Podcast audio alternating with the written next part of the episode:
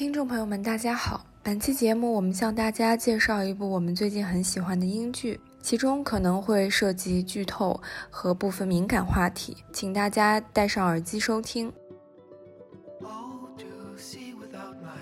一个人当自己在确定被爱的时候，才会表达自己的弱点，表达自己这些所谓的短处。因为你敢于去讲自己的痛处，所以你才能够真正的成长的一个事情。Hello，大家好，欢迎大家收听这一期的花椒。呃，又到了寒假，我们两个又有空来录节目了。这期我们要讨论什么呢？这一集我们要分享给大家我们看的一个剧，就是这个英剧呢，就是最近很火的，呃，它叫《Sex Education》，中文翻译过来叫《性爱自修室》。呃，它是网飞自制的一个剧，今年是上映了它的第三季。然后我们来简单给大家介绍一下这个剧情吧。这个剧呢，它是呃发生在英国的一个小镇，然后男主人公 Otis 他的妈妈是一个 sex therapist，就是一个性治疗师。这个 Otis 他所在的这个学校叫 Model Secondary，然后他在这个中学呢遇到了一个女孩叫 Maeve。然后在一次偶然机会中呢，他的一个同学有一些啊 sexual problems，然后他就是在这之中帮了那个人一把，之后呢就发现了他身上有这种就是也是做这种性爱治疗师的一个潜质。之后他和这个 Maeve 就一起在学校合开了一个性爱诊所，在这个过程中呢，帮助了很多同学吧，就是去。他们敢于说出自己身上的问题，以及更加能够正视自己的身体。与此同时呢，也有一个比较俗套的剧情，就是 Otis 逐渐 fall in love with Maeve，但是他们两个之间就是一个对一个一个坎坷，然后到了第三季最后也没有正式的在一起，就是有点剧透了哈。然后中间呢也夹杂着一些辅线吧，我们在之后呢会跟大家剖析一下。那婆婆，你是怎么接触到这部剧的呢？你给我这个问题的时候，我还想了一下，然后好像是你给我推荐的吧，我也不太记得了。我一看这个简介，就是他一说是性教育，我就觉得是一个比较小众，至少在国内这边是没有的一这样子的一个题材的，所以我就抱着。极大的好奇心去看了这部，没想到就是说开屏雷击吧，直接就把我给带入到剧情里了。接下来就是精彩绝伦的把第一季第一季给刷完了，且也是充满欣喜和激动和兴奋来看这部剧，并且把它分享给了更多我身边的朋友。嗯，呃，我记得我当时最早看这个剧的时候。它是一九年上的第一季嘛，然后我好像是就是还当时还是用什么腾讯爱奇艺，就是搜一些美剧的时候，然后看到有什么有一个叫《性爱自修室》的这样一部剧，一整个把我吓到，然后就说这这肯定特别污吧，这不能看呐。然后就是在杭州的时候，应该我们俩都是吃了西西的安利，然后就当时就在一起看嘛，然后看了之后呢，其实它。它营造的确实是一个很性开放的一个环境，呃，我就是后来思考一下，我觉得可能就算是真正的在英国，应该也不会有一个这么开放的学校，因为整个在外部的环境来说，还是对这样的一个氛围比较，呃，比较怎么说呢，比较排斥的，就是，就是它还是比较戏剧化的一个形式。对，然后就整个看下来之后，感觉它其实还是偏向于一个校园剧，然后整个营造的是一个非常温馨的一个氛围，然后它其实也是得到了一些喜剧大奖的提名，所以说，呃，是一个比较轻松的，然后一个比较下饭的剧。那你能介绍一个你在这部剧里边最喜欢的一个角色吗？这个剧里面呢，我最喜欢一个角色，我觉得是那个 Amy。然后她是女主，对，她是女主 Maeve 的最好的朋友。就是我喜欢她，是因为我觉得她虽然呃是以整个傻白甜的状态，但是她又非常的真诚，她总是能真诚的表露自己。为什么说她有点傻呢？就是她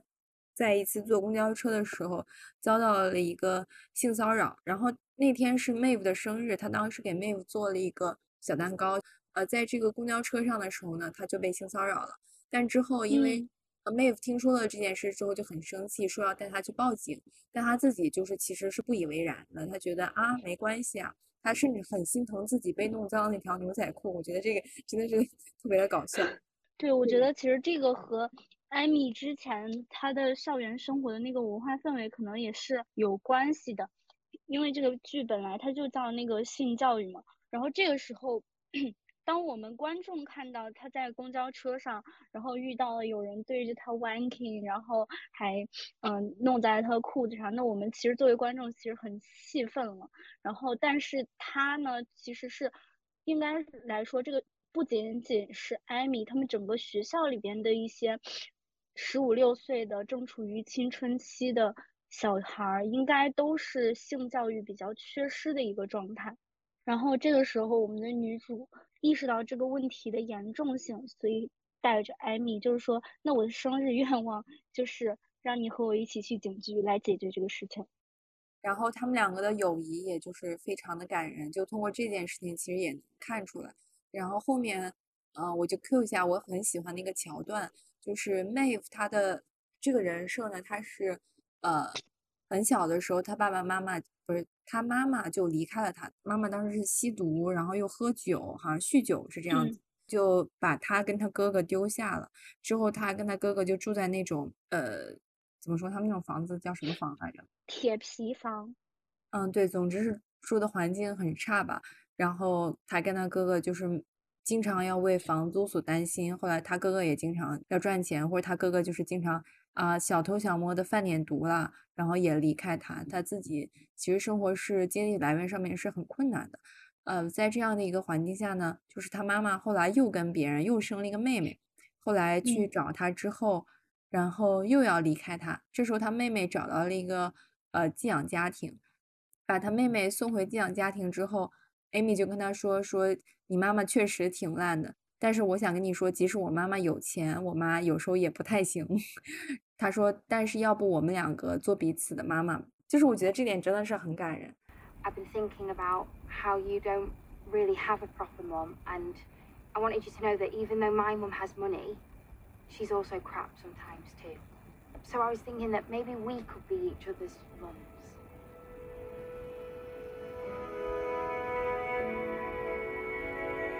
Mom, 嗯嗯，就完全被这段友谊所感动。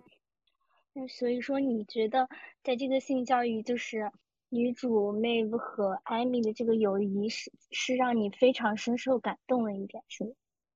对，因为在我刚才讲的那个桥段，就是他们两个要互为彼此的 moms 之前，还有一个事情，是因为他们两个就是第一次的一个吵架。他们两个吵架之后就互相不理对方，但是很快 Maeve 来道歉的时候，他只跟 Amy 说了一句：“我觉得我自己很混蛋。”之后 Amy 就立马转过头来说：“说我也觉得我之前是什么做做错了。”两个人很快的就坦诚彼此的错误，然后去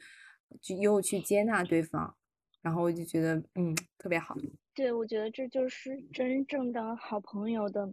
一种。魔力感觉就是他们是心照不宣的一种心灵感应，包括对彼此的真诚态度也是非常让我们感动，让我们为之动容。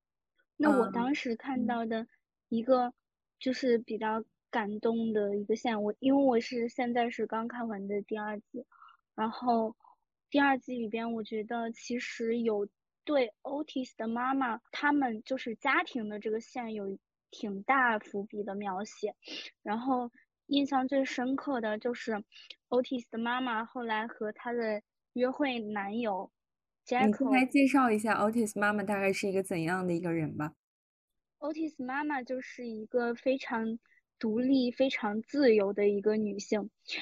一开始我一直觉得 Otis 妈妈是这样子的一个形象，并且是一个非常坚强、有自己的想法，然后思想很独立，并且一直努力的想要和青春期的儿子进行一个良性沟通的母亲。直到后来，就是他和校长的夫人，他们两个后来在学校的性爱咨询室里边有一过深度的交谈，然后这个校长夫人就是觉得校长对自己就是日渐不感兴趣了，然后就是想问问 Otis 的妈妈，觉得这件事情该怎么办。最后他们两个就是，后来他们两个居然变成了很好很好的朋友。这个时候，我对 Otis 妈妈才有了一个另外一面新的认知，就是她虽然看上去是一个很成功、很精神独立的一个女性，但其实她的情感世界是比较飘渺，然后比较比较缺失安全感的。我觉得她就是一开始她只跟别人 caro sex，但是她不和别人建立这种恋爱关系的原因，其实很大一部分是因为她自己的没有安全感。就是她之前跟 Otis 的爸爸在一起的时候，她爸爸不是后来出轨了吗？然后这件事情我觉得对他妈妈是打击很大的，可能他就是从这件事情上也会。呃，增加他对别人的不信任感，他其实是在把自己去封闭到一个空间里面来，让自己觉得我很安全。对我确我确实也感觉是这样子，包括我们现在甚至有一些青年人已经有了这样的想法。然后呢，他他妈妈当时是和呃她的男友 Jacob 是一直有。约会的之前，而且当时印象特别深的是，他妈妈说我和 Jacob 在约会，Otis 一直不相信，说我妈妈从不约会，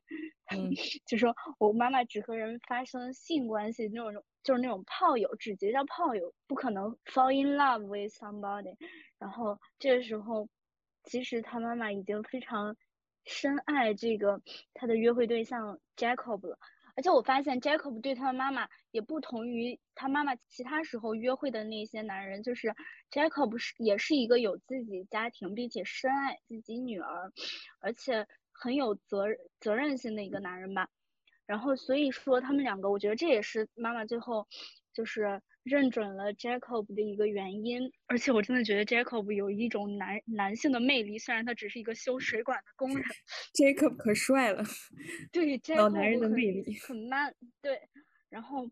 这个时候其实他和他和 Jacob 在一起，Otis 是不同意的，因为这个时候要牵扯上另外一层关系，因为当时第二集的时候，Otis 和 Jacob 的女儿叫什么我忘了，Ola。对，叫欧拉，然后他和欧拉其实是正在约会，两个人正在谈朋友。这个时候得知自己的妈妈和欧拉的爸爸也在谈朋友的时候，就就是很崩溃。最后妈妈也是决定，嗯，当时妈妈是决定成全自己的儿子，然后就是愿愿意为了孩子牺牲，可以牺牲掉自己的感情。所以最后就是，呃，也是对他对那个 Jacob 有一些。排外，我不知道怎么形容，反正最后他们两个就是渐渐断断离了那个，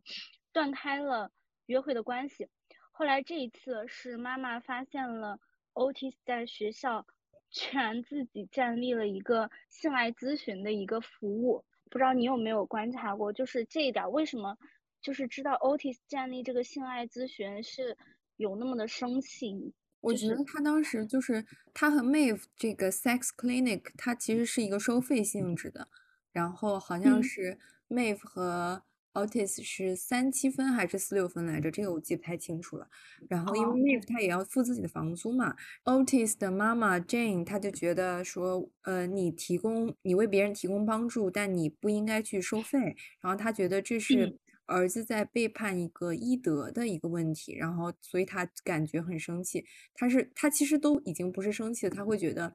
呃，很失望。你要成为一个什么样的？你要成为一个什么样的男人？他会觉得这样很失望。让他，就是我觉得还有一个很让我感动的点，就是后来，呃，Otis 在和他妈妈因为这个事情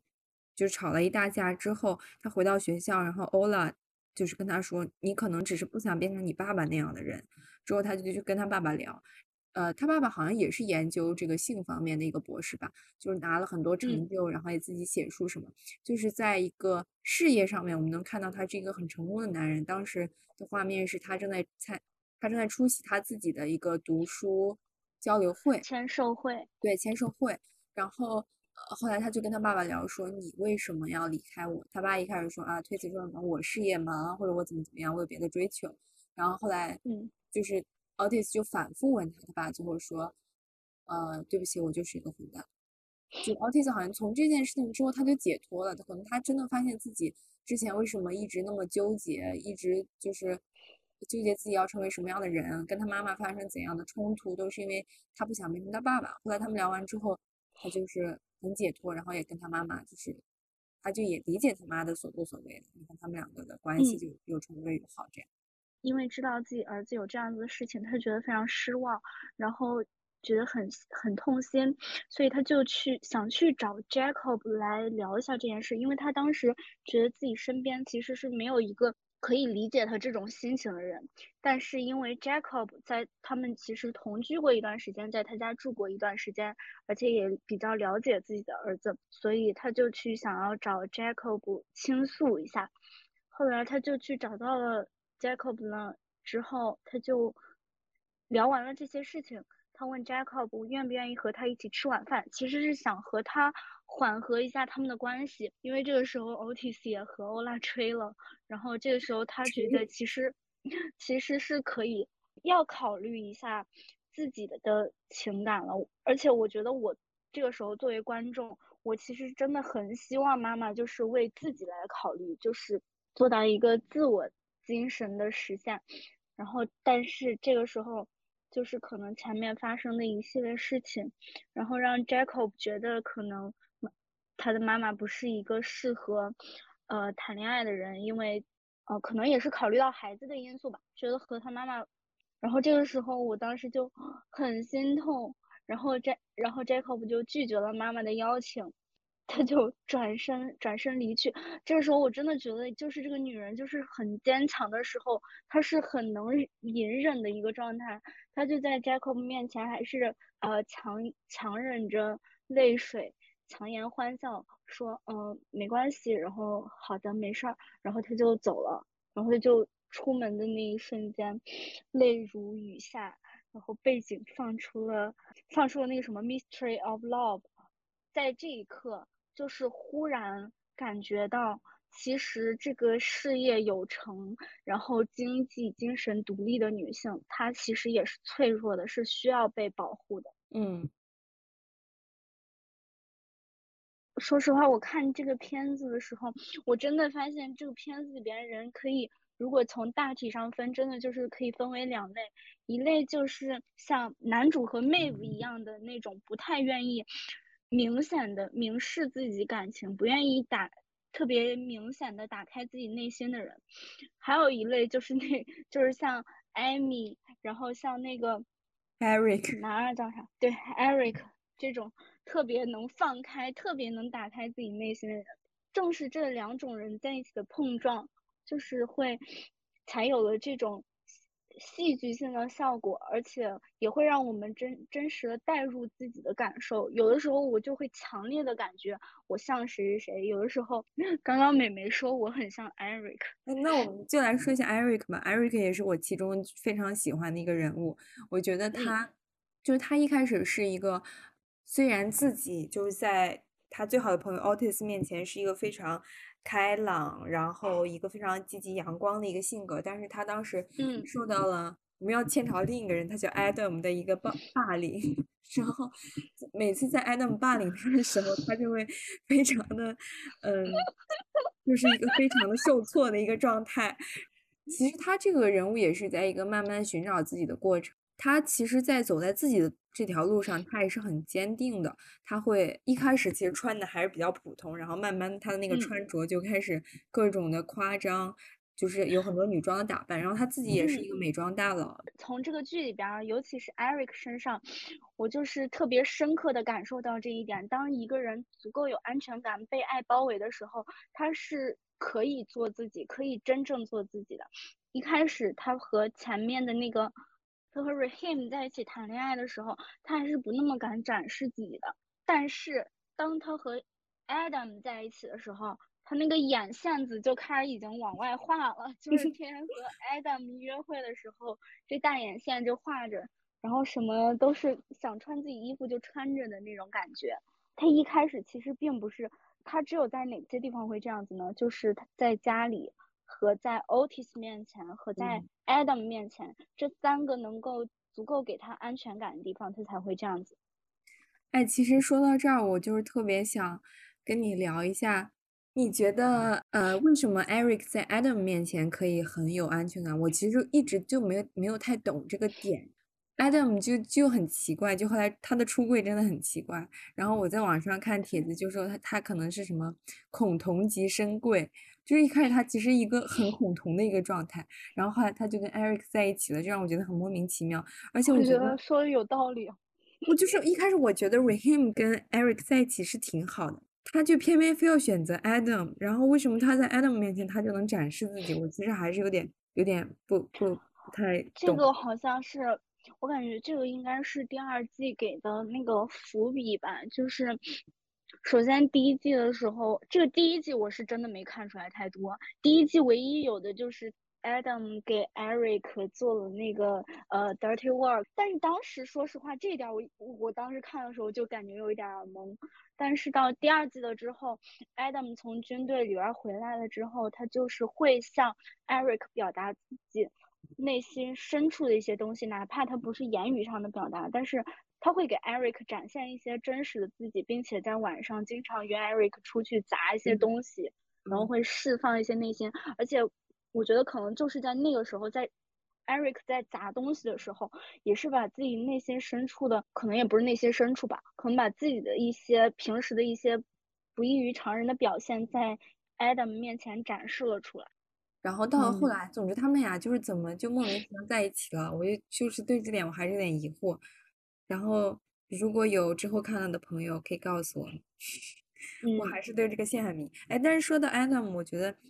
呃。他跟他爸其实是两个在剧情之中成长最大的角色，我觉得。哦，就是可以分析一下。他爸爸一开始，我们先两个分开说吧。就是他爸是一个，嗯，他们那个 Model Secondary 的校长，然后是那种固执，然后保守，然后有点那种小人性格的。其实，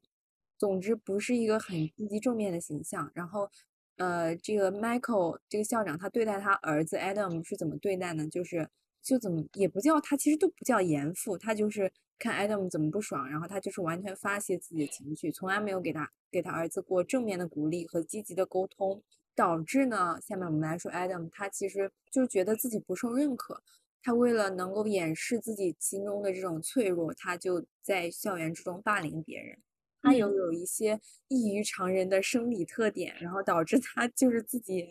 很很 confused。然后因为他在学校里面没有什么好成绩，然后怎么样都不能得到他爸的一个一个期许吧。认可。后来对一个认可，然后后来就去读了一个军校。然后在军校这里面呢，也就是军军校里面，其实他的一些表现能看出来，他是一个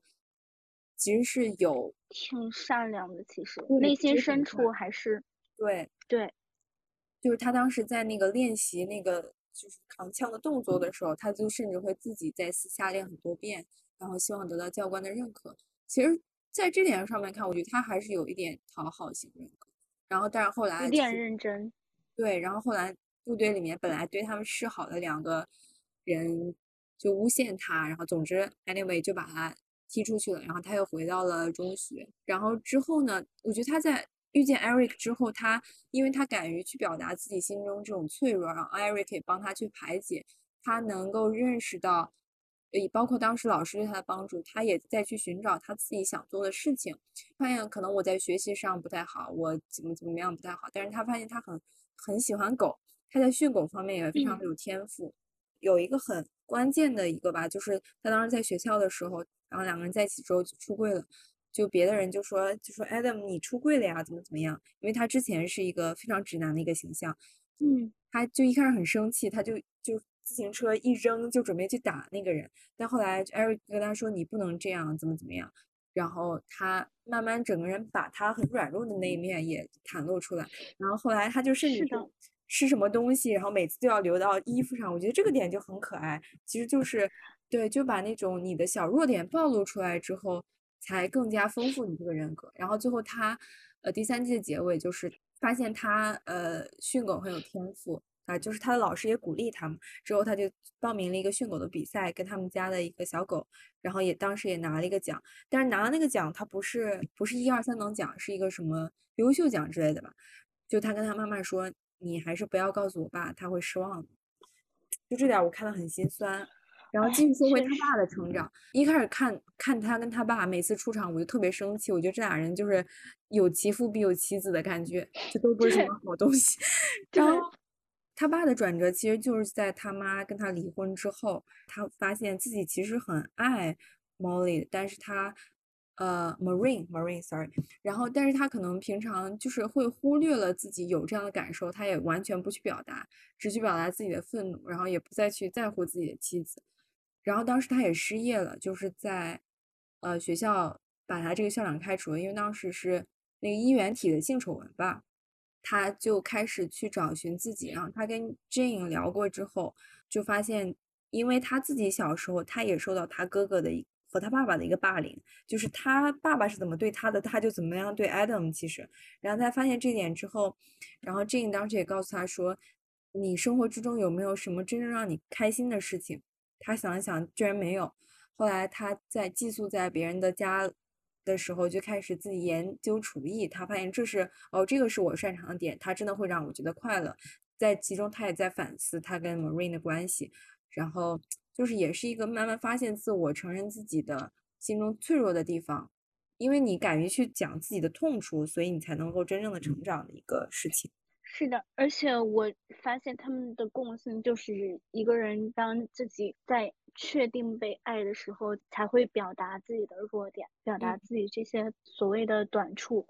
我觉得这种校园剧都有一个特点，就是他尽管这个人你看起来他可能本身一开始是恶，或者他一开始真的不讨喜，但其实他都会通过某件事情把这个人最善良、最脆弱的一面展现出来。其实他更多的在宣扬的还是一种人性的善良，然后总会有一个契机。对对对，我特别想聊这个点，就是沟通，无论发生什么事情，就是总归会有一个契机，然后他们会很坦诚的彼此去把这个事情聊开。然后我觉得这是一个，包括我之前看《Gossip Girl》，我觉得就是一个非常重要的一个点。至少是我来说，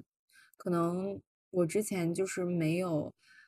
呃，很接触。这样子的沟通，我觉得这种沟通真的是非常的必要的。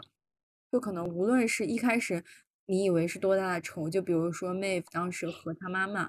然后他妈妈从小就离开他嘛，然后又吸毒啊什么 Mave 其实是特别恨他妈妈。然后之后他他妈妈我呃我们这时候其实也会带入到觉得他妈妈是一个非常不负责任，然后一个呃从小就抛弃自己的孩子，然后还要去吸毒的这样一个人。然后之后。他妈妈又回到他身边之后呢，呃，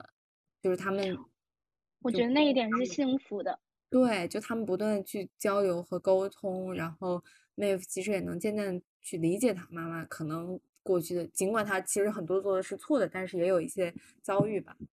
是的，他也学会爱。我感觉 Maeve 和他妈妈，他他们两个真的就是有那种。就感觉 Maeve 一定是摩羯座，你知道吗？就是 就是那种用行动表达爱，但是口头上不愿意说的那种感觉。他到，但是他后来和他妈妈生活在一起，时间长了之后，就其发现他们其实，比方说一些称谓上，一开始妈妈喜欢叫他丑青蛙、小青蛙什么的，然后，然后 我当时就。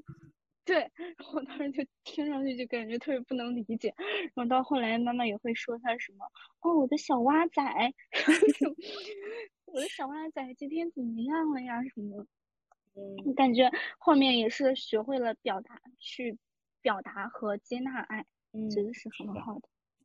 然后你要说到这样子，我想到了第二季里边，其实我觉得最。嗯，最核心就是感觉是 highlight 的一个剧情部分，就是我们刚开始提到 Amy 在那个公交车上遭到了性骚扰，然后到后面他们女生就是呃那个老师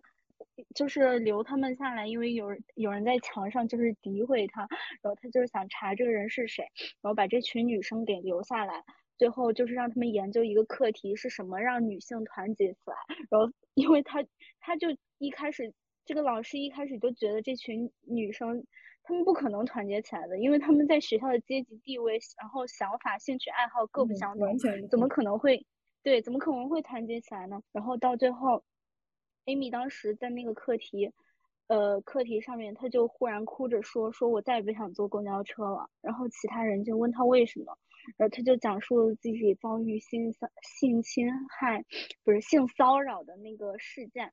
然后这时候其他女生就是也纷纷引起了他们的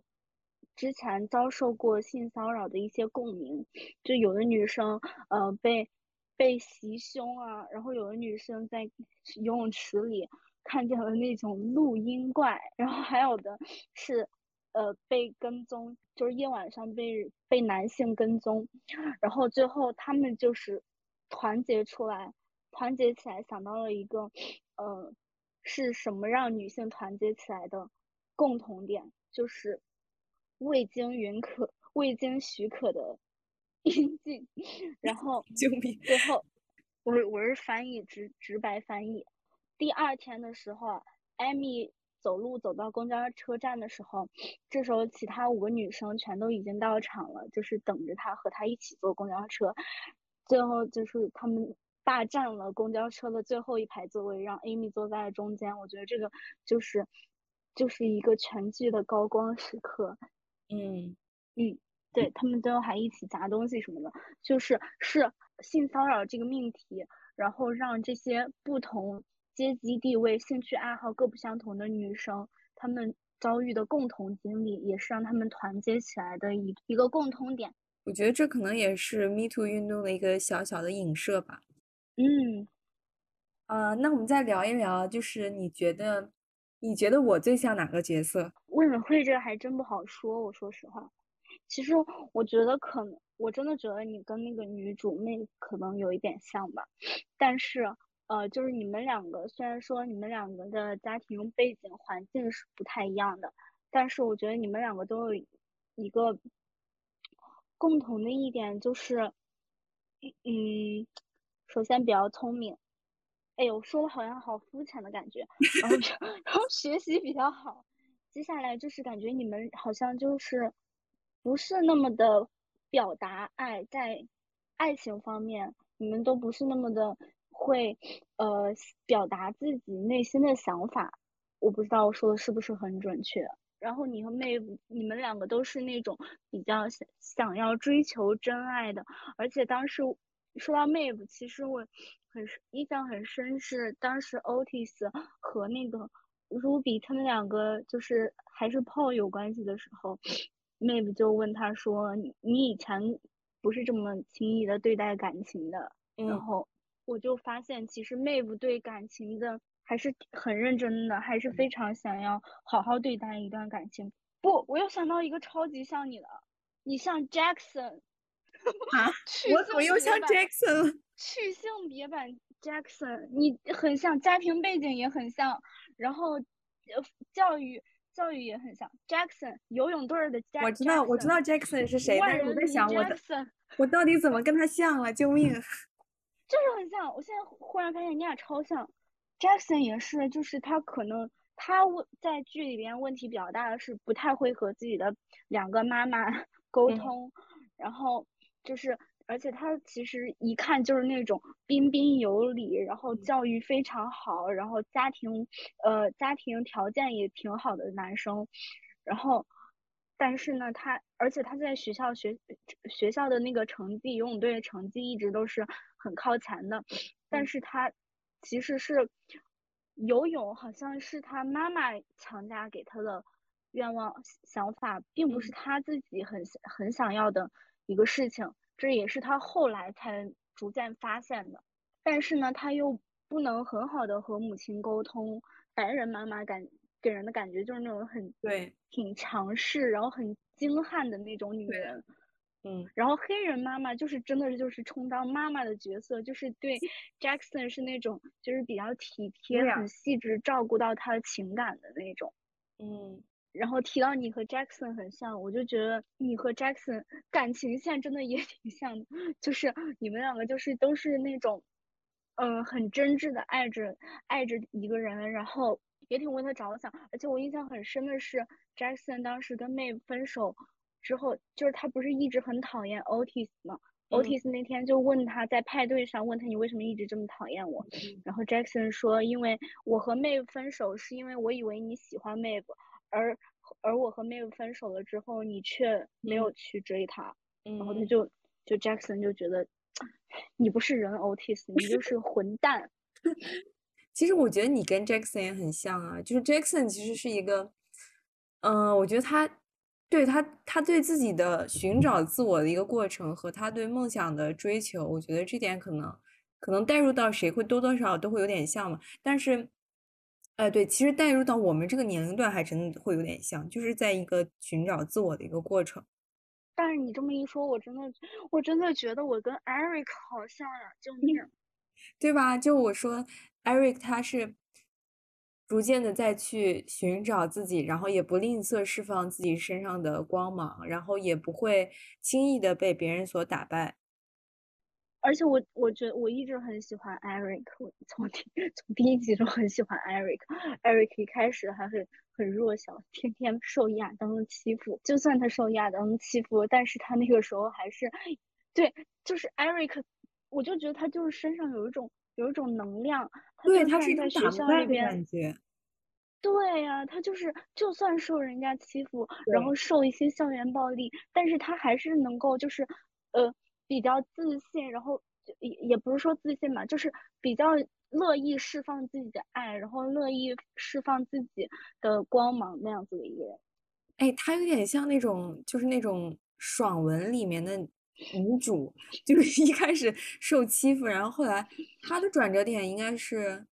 他的转折点是 Rahim 嘛，Rahim 就是一个非常帅气的一个法国小伙，太帅。你这样一说，我真的就觉得我我就觉得我就特别能跟 Eric 共情。他为什么一开始 Rehim 真的是全校人都。哇，就看上去就觉得不得了，这就是王子。然后说好像说他是什么，呃，中东还是哪的混血混血王子，家里有地产啥的那种感觉。然后一开始 Rahim 向 Eric 示示好的时候，Eric 像他这种就是经常遭受校园暴力，然后就觉得可能觉得自己很卑微人，他就觉得自己配不上，就是有一种受宠若惊的感觉。每次就是 Rahim，然后向他投来那种爱意的目光，就就想躲闪人家，他就觉得，然后 Otis 说他肯定是喜欢你，对你有感觉，他又不相信，他又觉得我这种人怎么可能，他怎么可能会喜欢我这种人什么的。发现咱俩聊这么久了，就没好像没怎么聊男女主。对我今天，我今天我做功课的时候，我还在豆瓣上看到了一个讨论剧评，然后上面说。标题是，看到第三季到现在还占官配的人还有多少？然后我就点进去看了，说什么，呃，好像现在就是，哈，我没看第三季，我不知道，说是分配给男女男女主的那个戏份，好像就是挺少的，就有点轻描淡写的感觉。他就是真正的是把每个角色都注入灵魂。嗯，哎，说到这点，我真的不得不吐槽，就是。这个剧它是成本有限制还是怎么地？咱们 Otis 能不能换一身装束，不要从第一季到第三季都穿咱们那个呃白红蓝马那个夹克，行不行？那真的挺丑的。就是当时在那个他们穿校服的时候，我就想说，这小伙穿校服不是挺帅的吗？为什么非要一直穿那破夹克呢？说实话，我觉得 Ruby 给他打扮的时候，我都觉得不错。对，我也觉得靓男靓男出场了。然后结果一会儿又回归矬男，回归矬男。然后 Ruby 还说：“嗯，好吧，嗯，以后我们就可以随便穿，但是不能丢失我们的品味。”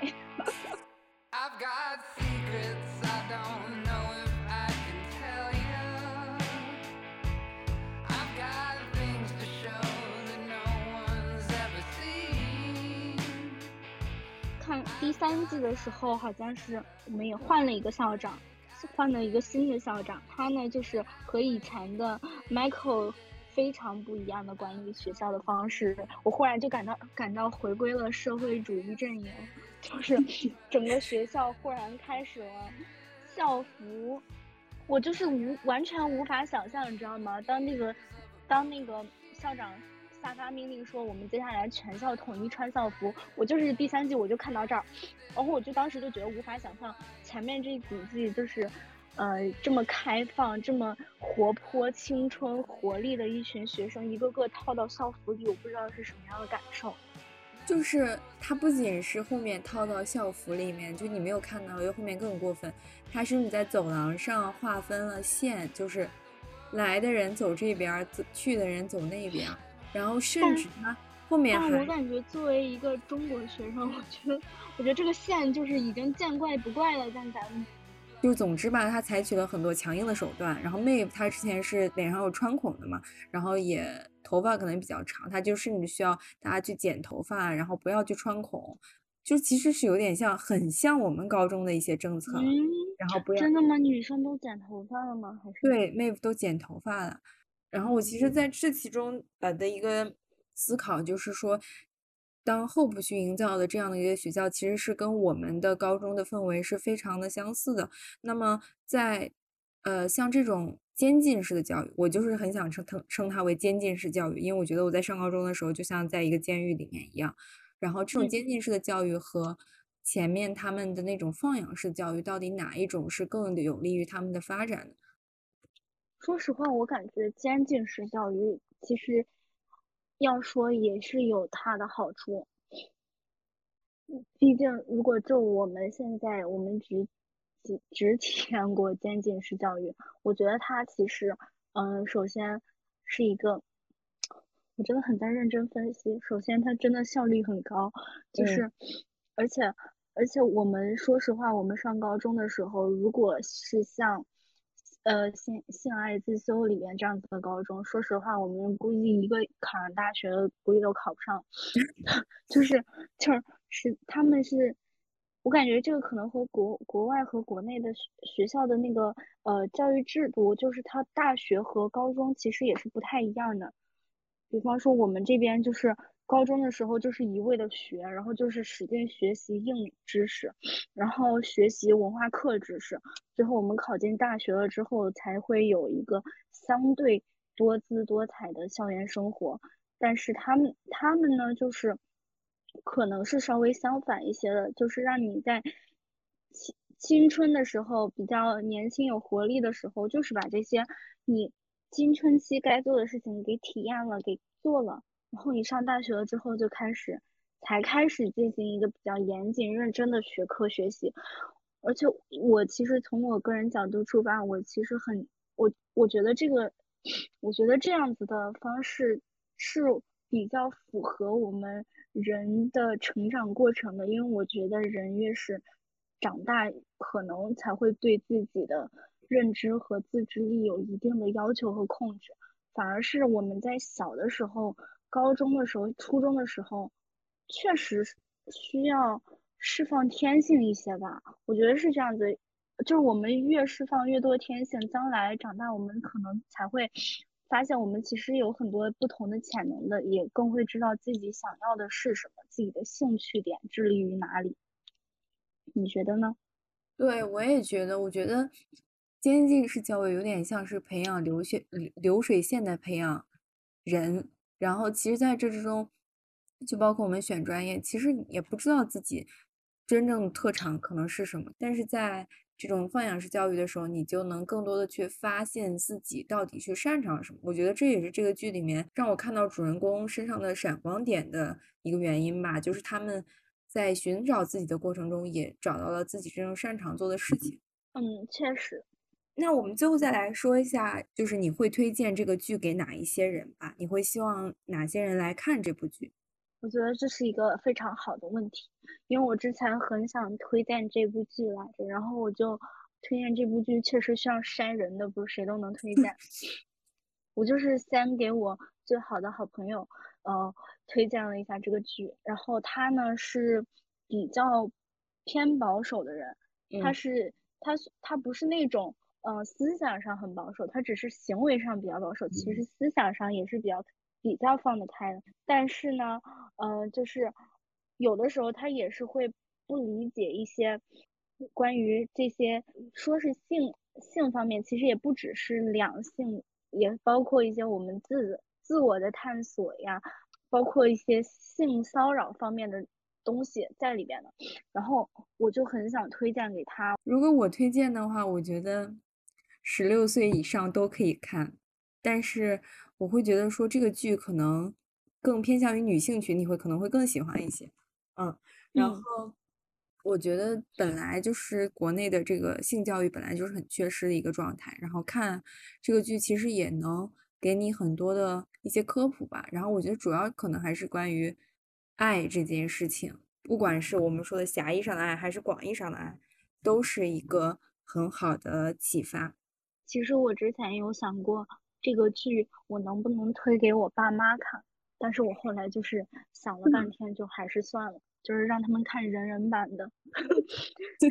人人视频全删减全打码版，对对对，全删减版。就是如果大家看的话，我觉得还是比较建议去，呃，网飞买一个会员，然后咱就是看一个完整的。其实有有些东西，对，咱也不用剪，其实没有必要，也就那样。而且而且它有一些那种剧情也是关键情节，是是会推动发。是的，哎，但那你有没有想过，就是说给自己爸妈推荐这种剧？对，我也想过，然后我就是算了，就后来想就都是算了。但我觉得看了这个剧之后，比较大的一个进步就是我，呃，在跟爸妈一起，可能就是看电视，然后遇到这种，就我们那天看那个叫什么《心灵捕手》，然后虽然里面没有什么太多具体的情节，但都是那种各种脏话，然后 dirty talks，然后我就是，嗯，感觉其实没有那么尴尬了。然后包括我现在我们两个在腾讯会议，然后我在呃房间里面这么大声的讲话，然后可能他们也会听见，我其实也觉得没有那么尴尬。就只能只是我们看过的人觉得不尴尬，就我们现在属于一个做自己的过程。没看过的人就是就是，其实爸妈在那边尴尬死了，咱也不知道，就就 whatever。对，我觉得这个剧还是一个可以给你温暖和感动的剧。如果你特别受伤，感情或者什么学业上面你特别特别难过的话，你就可以去看这个剧。我觉得这个就是我每一次不管是什么样的心情。打开这个剧的时候，我最后都会充满能量的睡去，就会觉得非常温暖。好的，那拜拜，我们下期再见。